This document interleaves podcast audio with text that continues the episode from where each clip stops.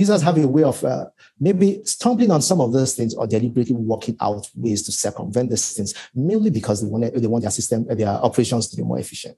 Right. As you're saying that, I'm kind of thinking like they almost sound like hackers.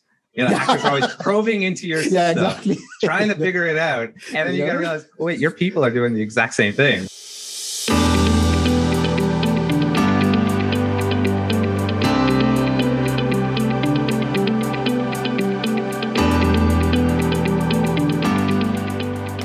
Welcome back to another edition of the LifeRaft Security Conversation Series. I'm your host, Robert Ballew.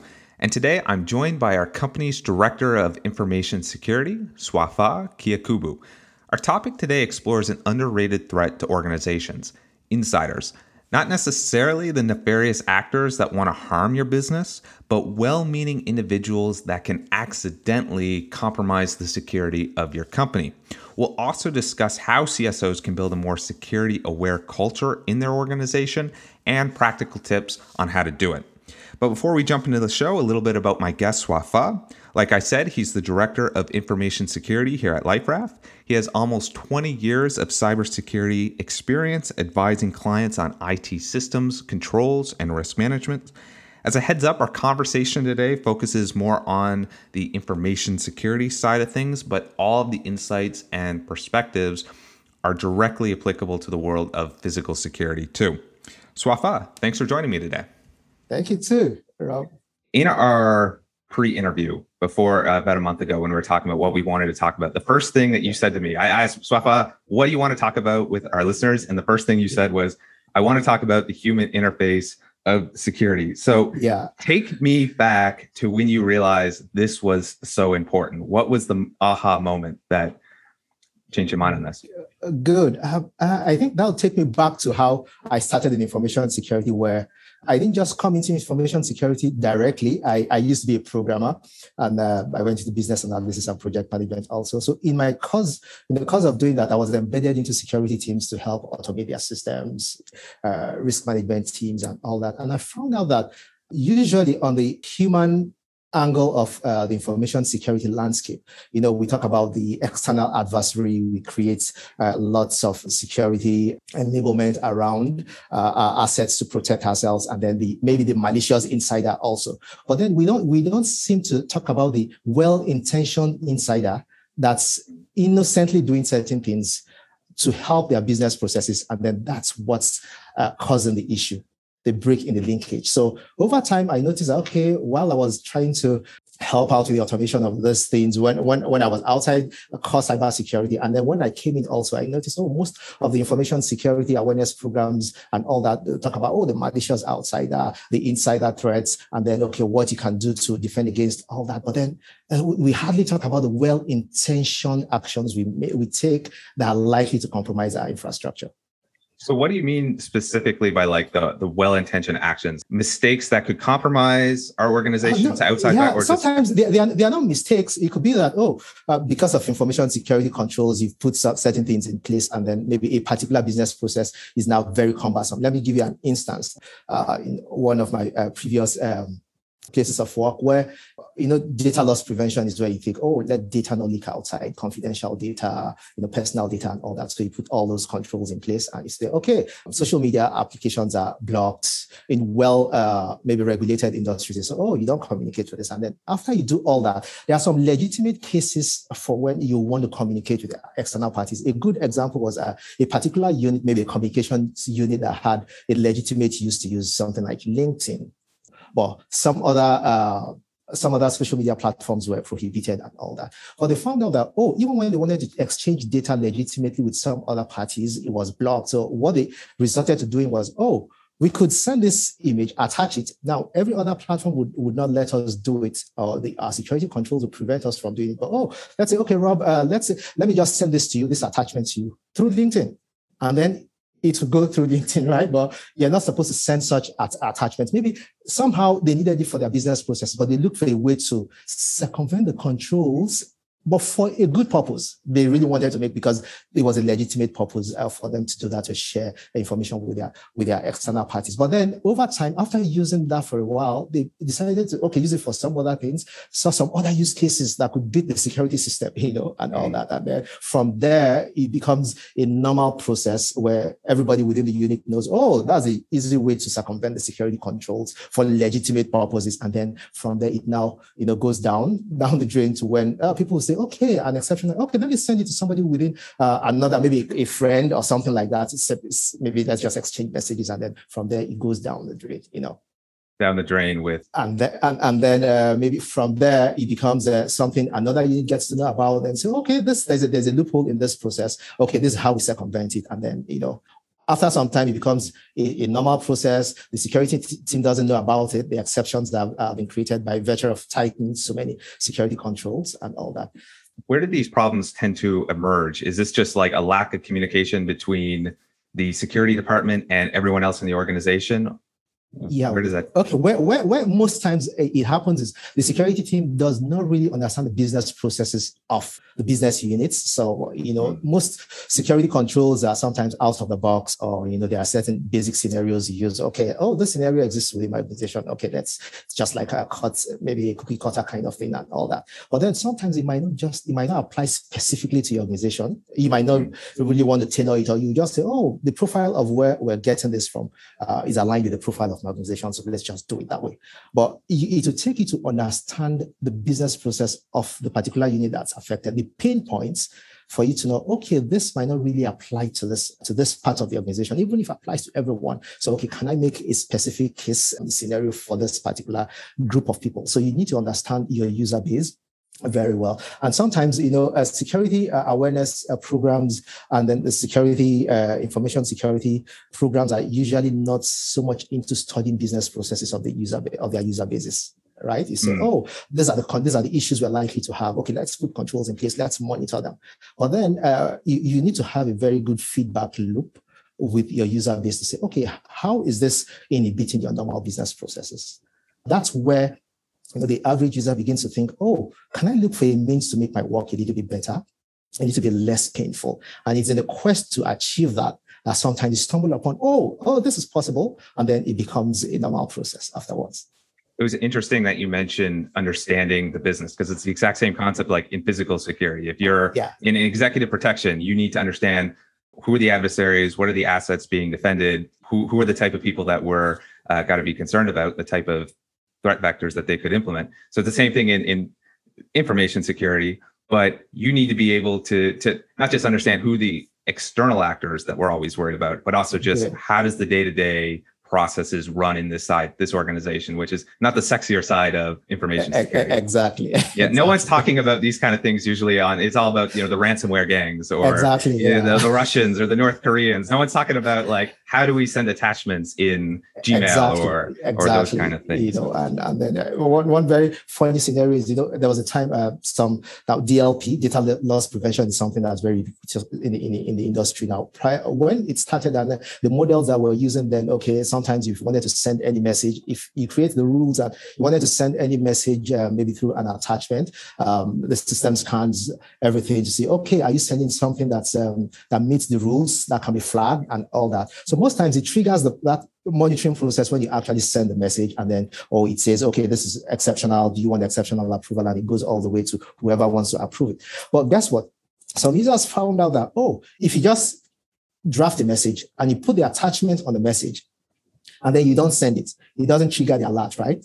So it doesn't trigger the alert. So it will stay in your draft, your draft email box. And then, okay, you go out of your uh, of your work system, and maybe you're one of those users that have uh, access to email over over over over the web and all that. And so you log onto another system. Now, since the attachment is still within your draft message, you can still access it outside the, perimeter of where the security was, you know, stuff like that. So users have a way of uh, maybe stumbling on some of those things or deliberately working out ways to circumvent these things, mainly because they want, they want their system, their operations to be more efficient.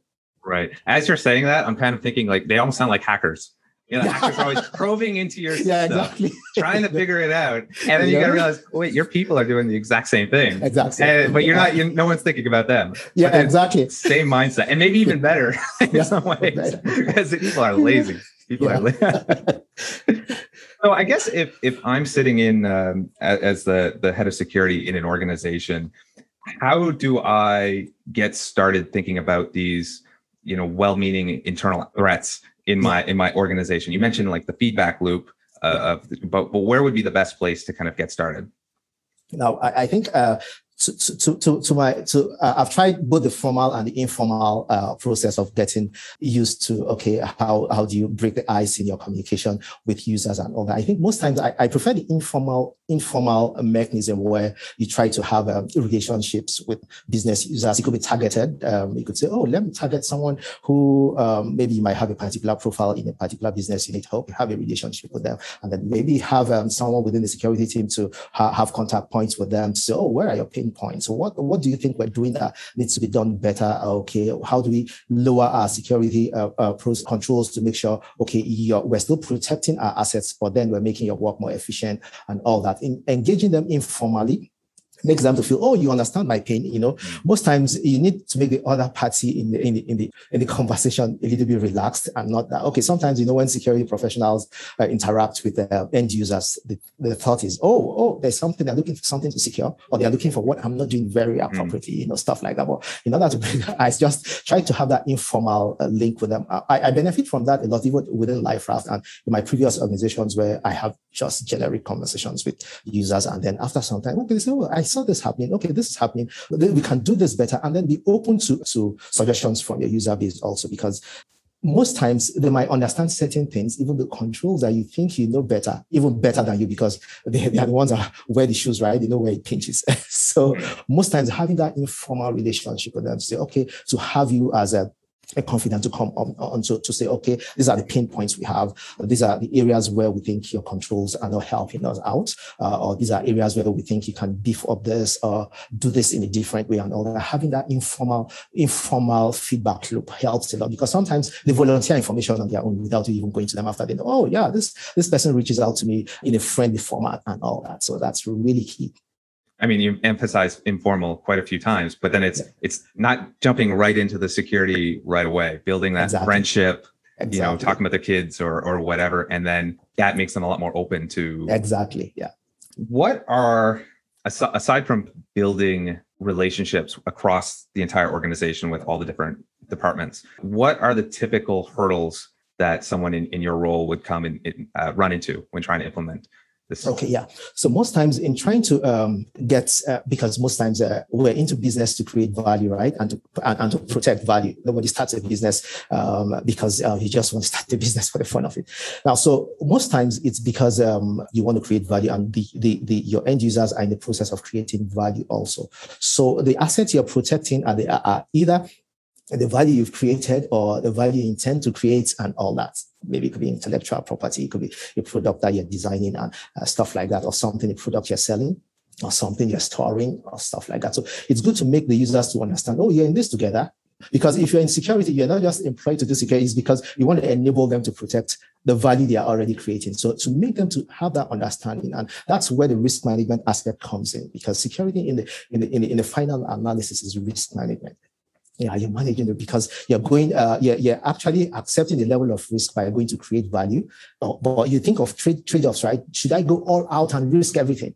Or should I, should I, should I be a little bit cautious and then protect myself a little bit in trying to create this value? So in, in trying to explain this in, in, in a very understandable format with your end users to say, okay, we're in this together we're, we're not two different teams. We're the same team. Yeah, you're going out to get this, but I'm protecting you in, in the process of you going out to get this for the organization. so to make them to see the risk. Okay, so this is a kind of assets you're creating, or you you're, you're helping us to to build that we're, we're we're protecting. So this in trying to make them understand that you have to explain to them that okay, this is risk management in a nutshell we're all managing the risk of uh, risks the organization is exposed to in our in our drive to to create value so uh, the way um, a particular asset you, you you protect a particular asset will be different from how you protect another one. And how open you are to sacrificing the assets altogether. So you you have to make those um, determinations together. The only the information security team cannot make those decisions. If yeah, if the information security team is making that decision, those decisions together, it's um it's it's it's not really valid because you, you, the other party understands even some of the concepts of value better than you do. So having that collaborative uh, environment where you say, oh, we're we're we're we're working on the same team as you're going out to get something for us, I'm watching your back. So that's how this is about. So would you say that the other party, the, the company you're working for, they're the ones that have to set that risk reward? Yeah, exactly. So yeah, the risk risk risk reward. So the, the the end user is very primary in this because um, they are the, they are they are the either the owners of the assets or the uh, the custodians of the assets or the ones that are even creating the assets right? So sometimes the understanding of value might be different from the understand their understanding of value. So it's it's good for you to have it to strike a balance between your understanding of value. Because to me, you might you might value an asset. Okay, if you want to put it in dollar in dollar. Uh, value to say, oh, this is ten thousand dollars, but the other the other party might see it as fifty thousand dollars because there's an angle you had not seen, but they are into it, so they've seen the value of the asset. So they'll say, okay, no, you're protecting it like a $10,000 asset, but it's actually a $50,000 asset. And on the reverse side, also, there's an asset that you might think, oh, it's worth a million dollars, but the, the end user might tell you, no, this is actually an asset that's less, much less than that. So it's it's up to you to engage the, the, the users or the business process owners uh, in that conversation to say, okay, how do we strike a balance of value? And then to decide how well to protect the value.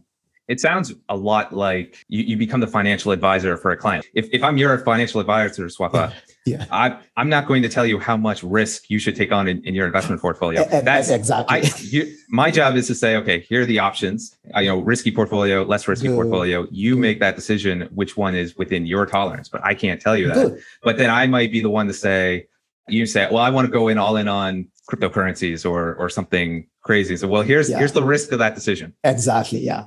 Exactly. But it's it, it, but it's not my job to tell you exactly what to do, but just give you that that broad exactly advice. as a trusted advisor. Just it's, yeah, it's it's always uh, good to to have users come up to have um the, the, feedback channel I mentioned, um, always always uh, monitor this feedback channel to see how you fine tune it, to see, okay, how well should you communicate with this user as well. The thing is, user, most times uh, you might have to be the one to make the move, uh, the information security professionals to make the move because there's always um, inertia on the user side to come this way. But then the moment that flow is like a pipe, right? The moment that flow is established, it becomes a two-way, a two-way communication channel. So just to trigger it, to keep monitoring it, and then you have to make make it a deliberate thing. Sometimes tend to see things in, in the traditional light to say, okay, these things are supposed to happen. But then you have to, for want of a better way, you have to, you have to be deliberate about it, be deliberate about it, make consistent efforts. Sometimes it doesn't come easy. Make consistent efforts to make sure you establish that um, communication link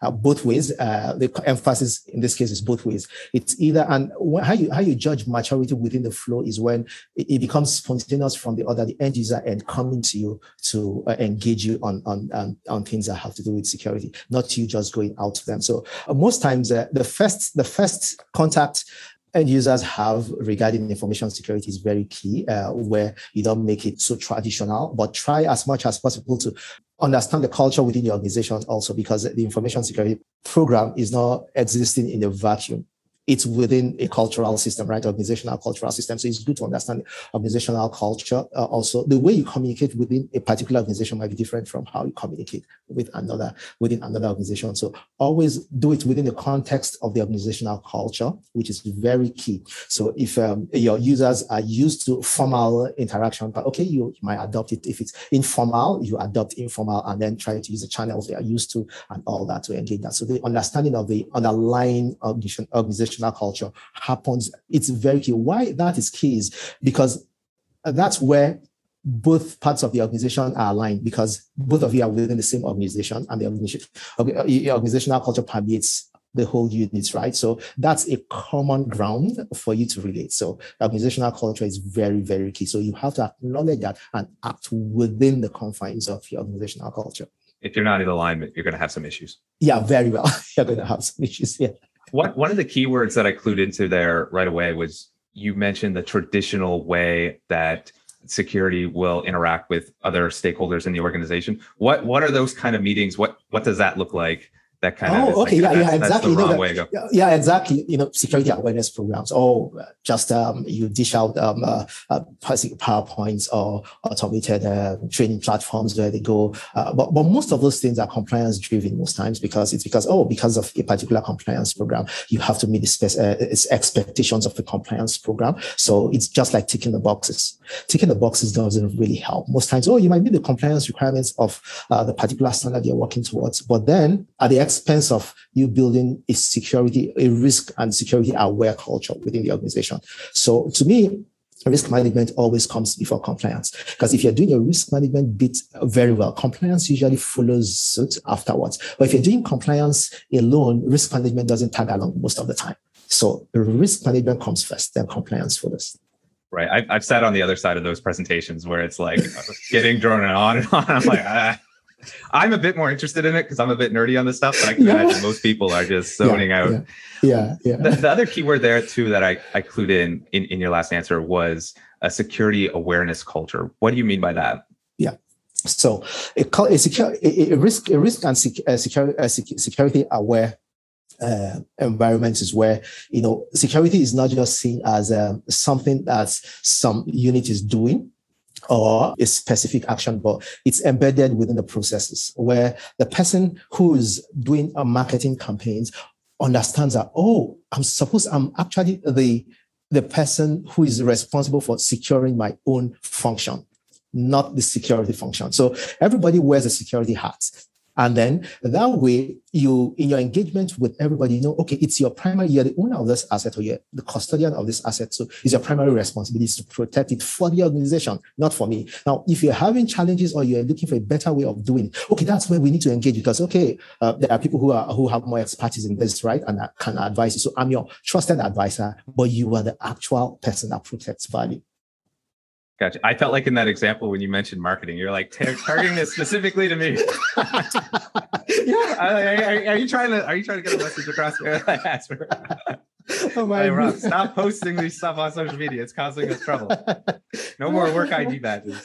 So how do you so so we we've kind of talked a bit about like the the informal meetings and building yeah. building a relationship. Is there anything else to helping create that in an organization bes- besides just meeting people one on one? Okay, yeah. So it's it's good to um, interact with different user bases within the organization to say, okay, what medium of what medium of communication would you prefer? What channel? Okay, if we're to come up with uh, practical scenarios where we want to train users on a particular use case, what would you prefer? Would you prefer games? Would you prefer information security related games or would you prefer snippets of a particular training, 15 minutes or five minutes, nuggets, very little stuff that will be catchy that oh will be aligned to maybe a favorite character in the movie or stuff like that. Things that will make it would make those things stick not uh, like we mentioned before conventional or traditional mediums you know stuff like that. So having that engagement say oh uh, your users you could group them based on oh maybe interests. Okay some users have interest in this particular area. How can we align our trainings to to be relevant to them based on their interest or based on channel they will want to receive this kind of training and all that. So that's a very, very key. So getting, getting right out, out of the gate, getting the input of those who are going to be uh, stakeholders in the process, not after you've made some uh, field attempts. You say, oh, okay, let's backtrack. And then, you know, try to, from day one, try to get their input into it to make sure, okay, because if tomorrow, if I'm coming to, uh, okay, where you're, you're planning some sort of a meal for me and all that, it's not at the time you're serving the meal that you say, oh, oh okay, these are the options you have. But I would, I would, I would, I would, I would appreciate it if you had asked me earlier, okay, this is what I'm thinking about. What do you think would be okay for you, but not at the time you're serving. You say, "Oh yeah, I have seven options." Yeah, I, am sure out of the seven options, you see something you like. Yeah, you serve me up a sirloin steak. I'm Suofagha. I'm a vegan. What are you doing? but you can't. You just can't force this upon the entire organization. Yeah, what you want. Yeah, exactly. Yeah. So it's good to get their inputs from the get-go. Say, okay, these are the these are the options we have. We're building this out. These are the options we have. How can we engage you uh, in this? And then um, let's let's see how we can design this together. Right, and I imagine the you know the, it's a huge force multiplier in terms of what you can do with this because you're Suofagha, you're one guy, you can't secure every computer on this. Not at all. you know, you need you got to have everyone working together on this. Yeah, on this very well. Yeah. I want to I want to transition the conversation, uh, continuing a bit more onto the education theme. So, I mean, at, at LifeRaft, we're obviously in the security space. So, I, I would think that the typically, I would hope, on average, yeah the other stakeholders in, in the business maybe are a bit more security aware than, than yeah. other places. Yeah. But I've se- I can imagine if you're in a healthcare company or you're yeah. in retail, that's that's not going to be. I mean, I came across an interesting survey by uh, Armis, and and they were just talking about the awareness of uh, typical people and organizations. So two thirds of respondents don't see their personal device as a security threat. A third never even heard about the Colonial Pipeline incident uh, yeah. Half never heard about the Florida watering tampering incident. I mean, the, the day-to-day stuff in our organization we talk about and share yeah, all the time. Exactly, yeah. In the rest of the, in the rest of the world, in, in all the other oh, industries, this is way way overhead. What what do you what do you make of that survey? How do you respond to that? We mentioned this earlier. Um, your user base, understand your user base, know your user base. Like I know my user base in LifeRaft to be highly security aware and all that. Now, in terms of putting it in the language that the information security professional would want, might not be there, but then they understand it, they know it, they get this because they are they are always they are within the, the security space, right? Now, if I come to them to give them some low level stuff, that's already boring from out the gate. So you you, you tailor your you tailor the content and the engagement level to the level, the security awareness level of your organization. Now, going back to the other uh, industries you mentioned, where uh, and and guess what? Some of those uh, industries are well compliance driven, seriously compliance driven, where you say, "Oh, tick the boxes. You have to do this by this time. You have to do this annually. You have to this do this quarterly. You have to do this," and then they tailor all those things. Now, that's where the compliance versus risk management part comes in most times most compliance driven stuff. It's just like um, when you say oh like educational systems where you say oh those who go through rote learning uh, okay just uh, spew out whatever you're taught. And then and then those who who go into critical thinking understanding uh, the concepts and all that do better than those who just spew out what they are, what they are taught. So that's that shows uh, the effectiveness of really understanding your people and tailoring contents to them uh, applies uh, works better than just um, throwing out traditional stuff and then thinking thinking, oh, this is going to come back with rewards. Most times it doesn't, it doesn't come back. It doesn't come back that way. It just hits the wall and then, oh, you just check the box, check the box, check the box, you know. So tailoring really, really matters. And then, and also there are certain, the, the, the kind of um, issues that certain industries exposed to are different from what some others are exposed to also. So it's good to, to know what exactly um, you're likely to come across or your users are likely to come across. But, the, the, but, but somehow that's been blurred out in the current age where work, there's, there's a thin line between working, think about even work, work, work from home requirement now uh, uh, that has hit us unexpectedly. And then also where users access devices from their personal devices and then work uh, related devices and all that. So that line is being blurred. So uh, that makes us to have the necessity to rethink our awareness, security awareness model to say, oh, the, the buckets we usually put different sets of users in, are those buckets really valid for the time and given the challenges, current challenges we have? So it's a time for us to rethink our model. I, I guess suppose this answer would vary a lot considerably depending by industry and obviously the like you mentioned the security awareness of the of the staff on the team but what would be the biggest topics that you would want to get across to employees? Depending on how how well structured you are, there's a, there's a tendency for for end users to want to uh, do security, uh, maybe DIY, do it yourself. Most times, it's it's it's very risky for end users to do security themselves in the sense that oh we uh, something uh, i think something has gone wrong uh, let me go fix it myself. It's good to always have a framework uh, where um, they can reach out to maybe it could be an incident response team it could be um, a certain but it's good to have a structured flow where users know okay this is how to reach out to to resources uh, they would need in in event of an incident or a near incident. And then the reporting also is good to always report and let users know. And most of the time, I, I, I tell people when I'm interacting with them initially that there's no reporting that's dumb reporting. Report everything. Anything you feel you're suspicious about, just report it just report it and leave the um, leave the classification to the, the, the, professionals to handle whether it's a false positive or not. But then have the culture of whenever you see something suspicious or you have a hunch about anything, always report it using normal channels and then try to. Um, I, I, I always encourage users to say, "Oh, try to force a, feed, a feedback in case you th- you think you need feedback on this and you're not getting it. Try to ask for it ask for it, be proactive about it. That way, everybody becomes a gatekeeper of our resources. You know that you know you demand even you you demand what's what you think you should have, and that's why most times in my initial information security sessions, I tell people, look, if you notice something going wrong, just make sure you're the gatekeeper. Make sure you report it. Make sure you take action about it. That action, action is what's really key about the time between when something happens and when you take you take action. That action, initial action, matters a lot because the leeway, the, the, the window of opportunity you have narrows with time in terms of response. Yeah. So, like the old uh, war propaganda line: "If you see something, say something." Say something. Yeah, you know, you see something, say something. Yeah. What? As you were saying that, I was thinking about with with COVID contact tracing, and one of the things that they were really worried about was the issue of shame. And so when there was this shaming tactics on social media, they were saying like, "This isn't helpful. We want people talking about this where they were because it's more important to stop the spread."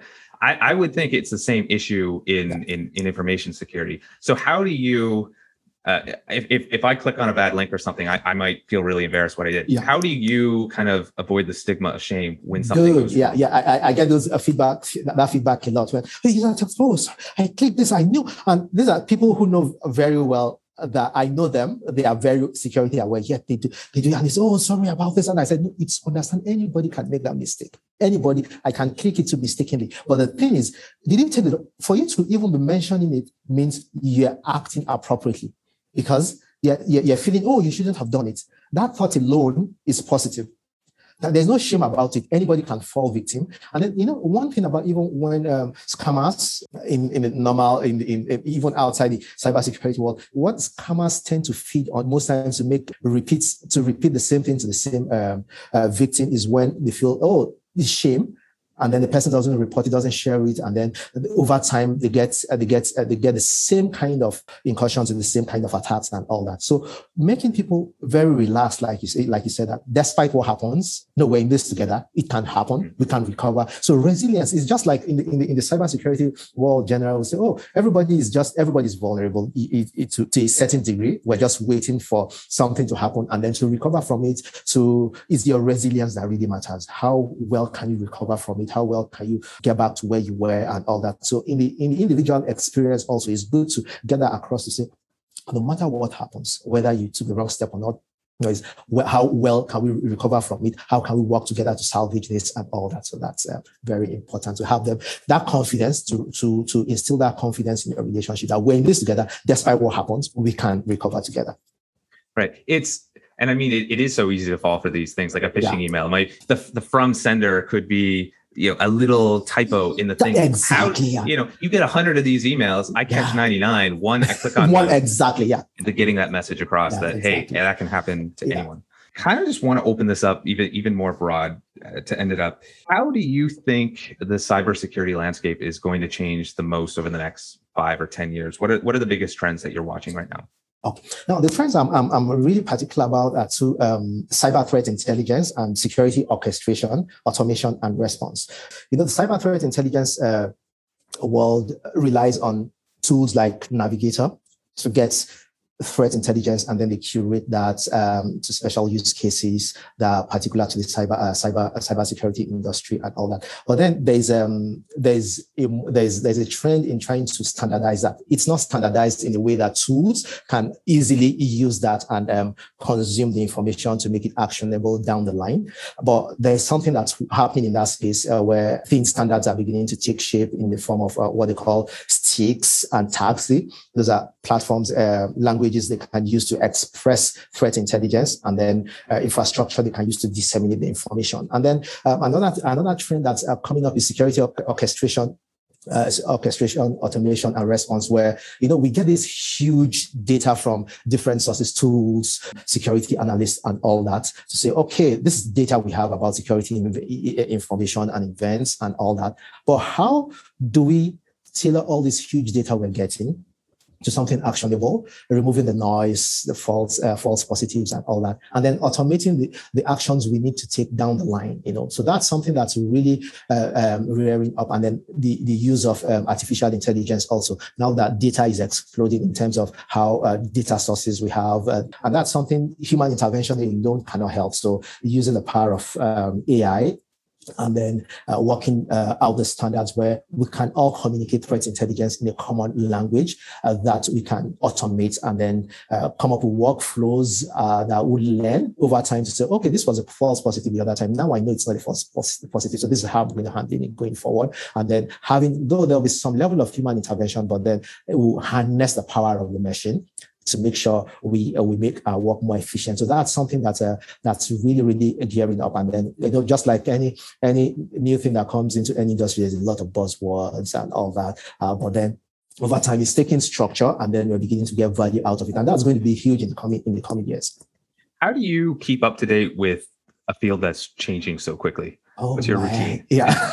so, Just shake your head sometimes. Yeah. yeah. So there, there's a whole lot you have to keep up with. But the thing is, trying to leverage resources. Um, uh, most times I, I talk about different abstraction layers, right? Like the navigator tool gives you lots of information. Now, the next level, some of our some of our clients use it to uh, to to abstract to another level where they say, "Oh, this is what this use case that's necessary for us." Just in in in the in the information security space, also is good to know. Okay, who do I go to? Where do I source my knowledge from that would have abstracted information to a particular level where it's compressed for me to consume that information in a short while because I have something else to consume also. So having to source information from several uh, several sources uh, to be up to date, to be subscribed to a couple of uh, lots of um, uh, information uh, sharing sharing uh, organizations, and also working on um, being part of some of the cybersecurity organizations, attending webinars. But you have to be on your toes, and then networking happen, helps a lot too. And in, in the cybersecurity industry, we've come to learn that you know collaboration is very key. Nobody you don't have everything. You have it's the more you're connected, the better it is because you get little snippets of information from this. You're, you're able to synthesize that to make a more actionable, uh, uh, uh, get more actionable information, take decisions, and all that. So it's it's it's a whole lot. It's a whole lot what what kind of with the collaboration point you made what's kind of interesting is you'll see these companies and they're competing fiercely against each other in the yeah. marketplace yeah. but the security departments are all working together Exa- and collaborating exactly. they're on exactly. the same page because exactly. the bad guys they got the same bad guys oh yeah exactly yeah exactly yeah uh, Suofagha, thanks, man, for taking the time. Uh, the last question I wanted to ask you as, as we're kind of wrapping up is what is the big takeaway that you'd like our listeners to remember from our conversation? Yeah. So uh, to know that the, the, the, the end user is a central point of your information security strategy. Just make the end user the, the, the, the focal point. Most times because they would be your eyes in terms of because you will not be there uh, when the, the particular event you're thinking is going to be troublesome is going to happen because they'll be your eyes. So making them the focal point and making them to be ambassadors of your program is very key. And how you engage the users to be your ambassador matters. It's just like when um, you have an ambassador uh, of your country going to represent you outside, they represent you as if as this is my country, you know. So let them be ambassadors of your program. Let the end user be the focal point, and then let them be the ambassadors of your program. Suofagha, thank you for joining me today. You're welcome. Thank you so much. Again, that was Suofagha Kiakubu, Director of Information Security here at LifeRaft. Thanks for listening to another edition of the LifeRaft Security Conversation Series. If you'd like more practical tips on how to use threat intelligence to protect your organization, be sure to check out our blog at liferaftinc.com slash resources. That's liferaftinc.com slash resources. Hope you found that useful, and I hope you join me again in our next conversation real soon.